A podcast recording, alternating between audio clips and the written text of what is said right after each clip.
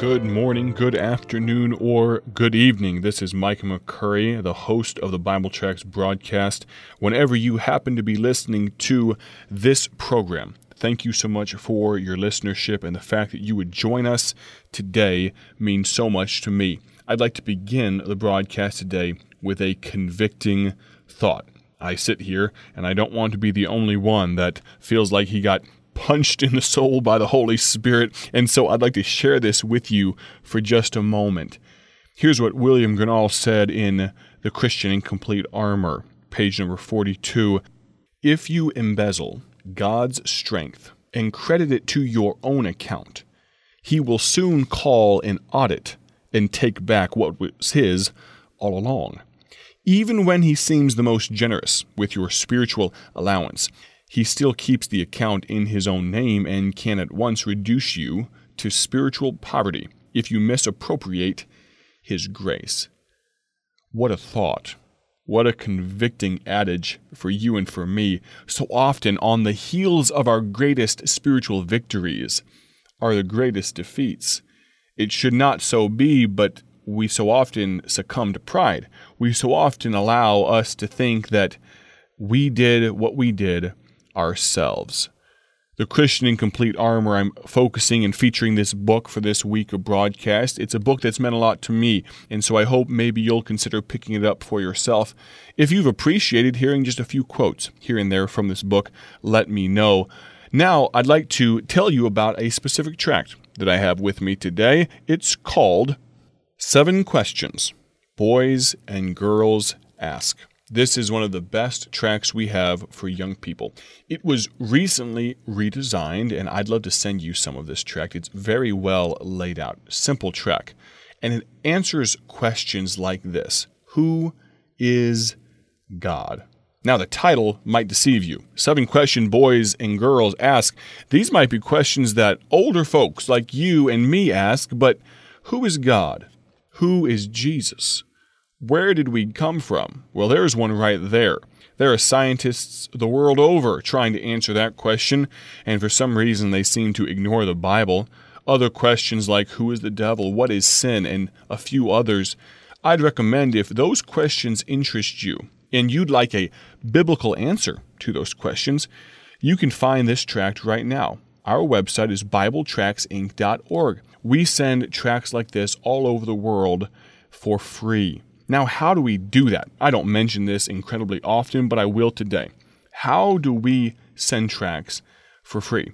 That's not a very good business model, is it? It's not a recipe for a long term ministry to survive, and yet somehow Bible Tracts Incorporated has been around since 1938. Can you believe it? God has been so good to us, and the way He has allowed us to accomplish this mission, this task of seeing the gospel go out around the world is thus people, just like you, have seen fit to give to our ministry.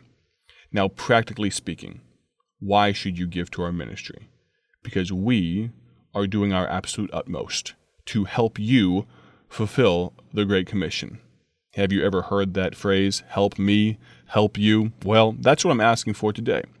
If you would consider giving a small amount towards our ministry today, we have printed and put out, shipped for free, millions of tracks already this year.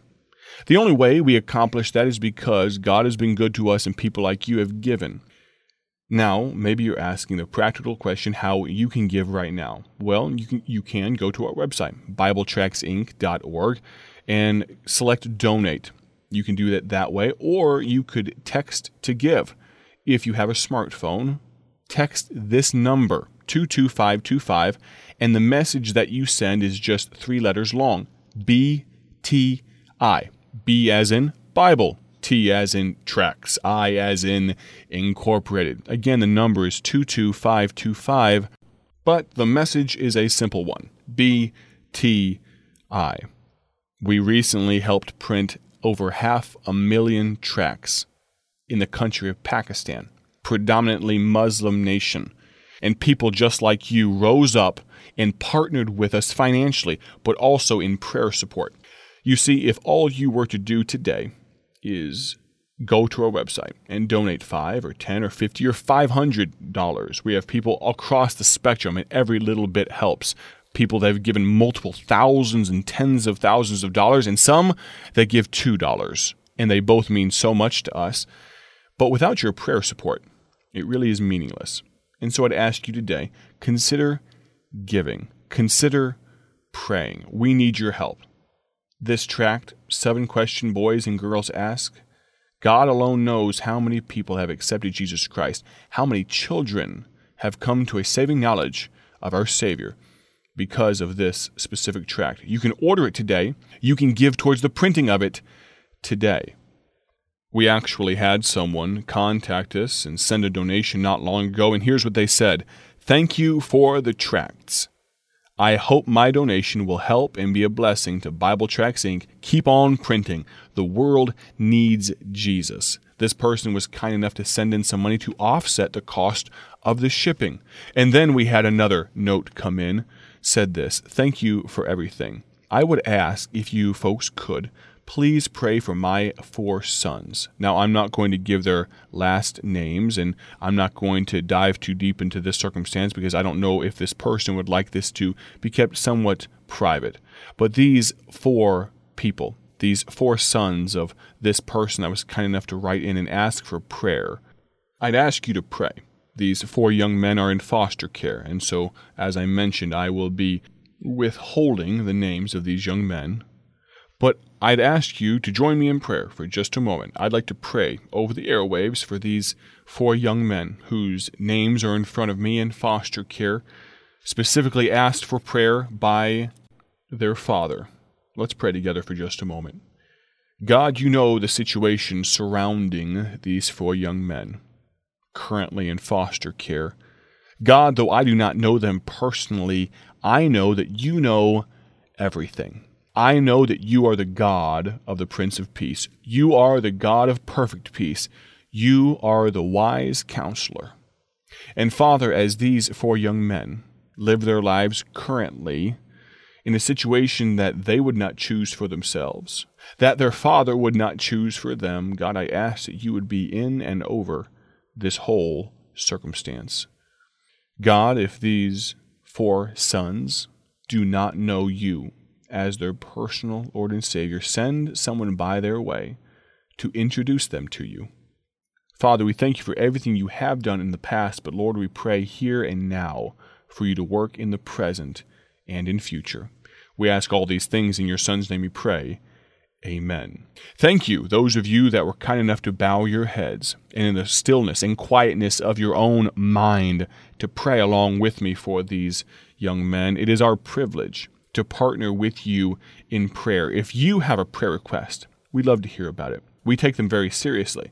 We truly do pray for them. Not every single one gets mentioned over the airwaves, of course, but we take them so very seriously. Send us an email at hello at BibleTractsInc.org. Again, that's hello at BibleTractsInc.org. And now, let's begin our time in the Bible. Galatians chapter 6. We'll read the first six or seven verses thereabouts, give us some context as we go into our study for today. Galatians 6 1.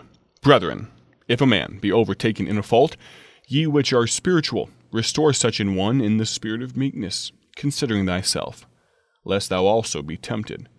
Bear ye one another's burdens, and so fulfill the law of Christ. For if a man think himself to be something when he is nothing, he deceiveth himself. But let every man prove his own work, and then shall he have rejoicing in himself alone, and not in another. For every man shall bear his own burden. Let him that is taught in the word communicate unto him that teacheth in all good things. Be not deceived. God is not mocked, for whatsoever a man soweth, that shall he also reap.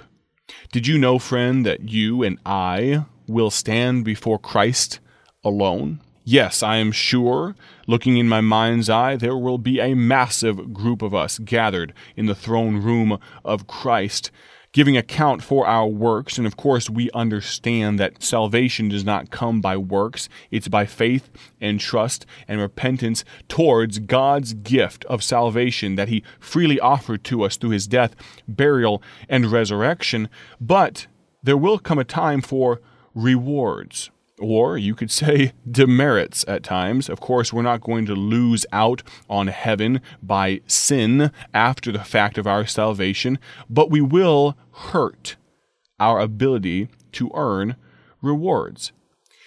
And as I mentioned, you will stand before God for you, and I will stand before God for me. Verse 4 But let every man prove his own work and then he shall have rejoicing in himself alone. Did you know the decision to follow Christ cannot be made as a group?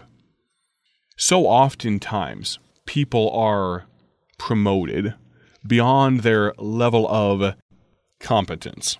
You may have seen this in the business world. A man might be a first class salesman, but that does not necessarily mean he will be a successful sales manager. Many businesses will make the mistake of making a man a company director or chairman of the board just because he's the son of the founder of the firm or things of that nature. But greatness does not always come about through osmosis, and very actually rarely that will happen. And the same is true spiritually speaking. The fact that you have an excellent pastor, an excellent preacher, a man of God that stands behind your pulpit in the church that you attend does not translate to you necessarily being a good Christian. One would hope that you would learn the things of Christ, that you would absorb some of that, that a little bit of it might rub off on you.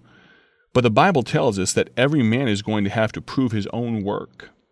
We do not have a group identity as far as it comes to when we stand before God. You, again, will stand before God for you. And I will stand before God for me, for every man shall bear his own burden. In the future tense, yes, verse number 2 of Galatians 6 says, Bear ye one another's burdens, and so fulfill the law of Christ. But we must understand that we cannot just rely on those around us, the kind Christian brethren that are near kinsmen to us, to support us in a welfare mentality on our journey to heaven.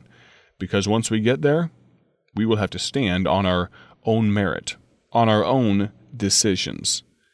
Every man shall bear his own burden. There's no such thing as a heavenly welfare state. No such thing whatsoever. Help, supply, be a friend to those in need down here. But remember, someday soon, when Christ comes back, it will all be on you, my friend. God bless. Have a great day. Thank you for joining us today for Bible Tract Echoes, a ministry of Bible Tracts Incorporated. If you would like to receive a free sample packet of all of our tracks, you can contact us by calling 309 828 6888. That's 309 828 6888. Our mailing address is P.O. Box 188, Bloomington, Illinois 61702. A faster way to contact us is to go to our website at BibleTractsInc.org. That's BibleTractsInc.org. There you will find more information about our ministry and details on how you can support Bible Tracts Incorporated. Thanks for listening, and may the Lord richly bless you as you serve Him.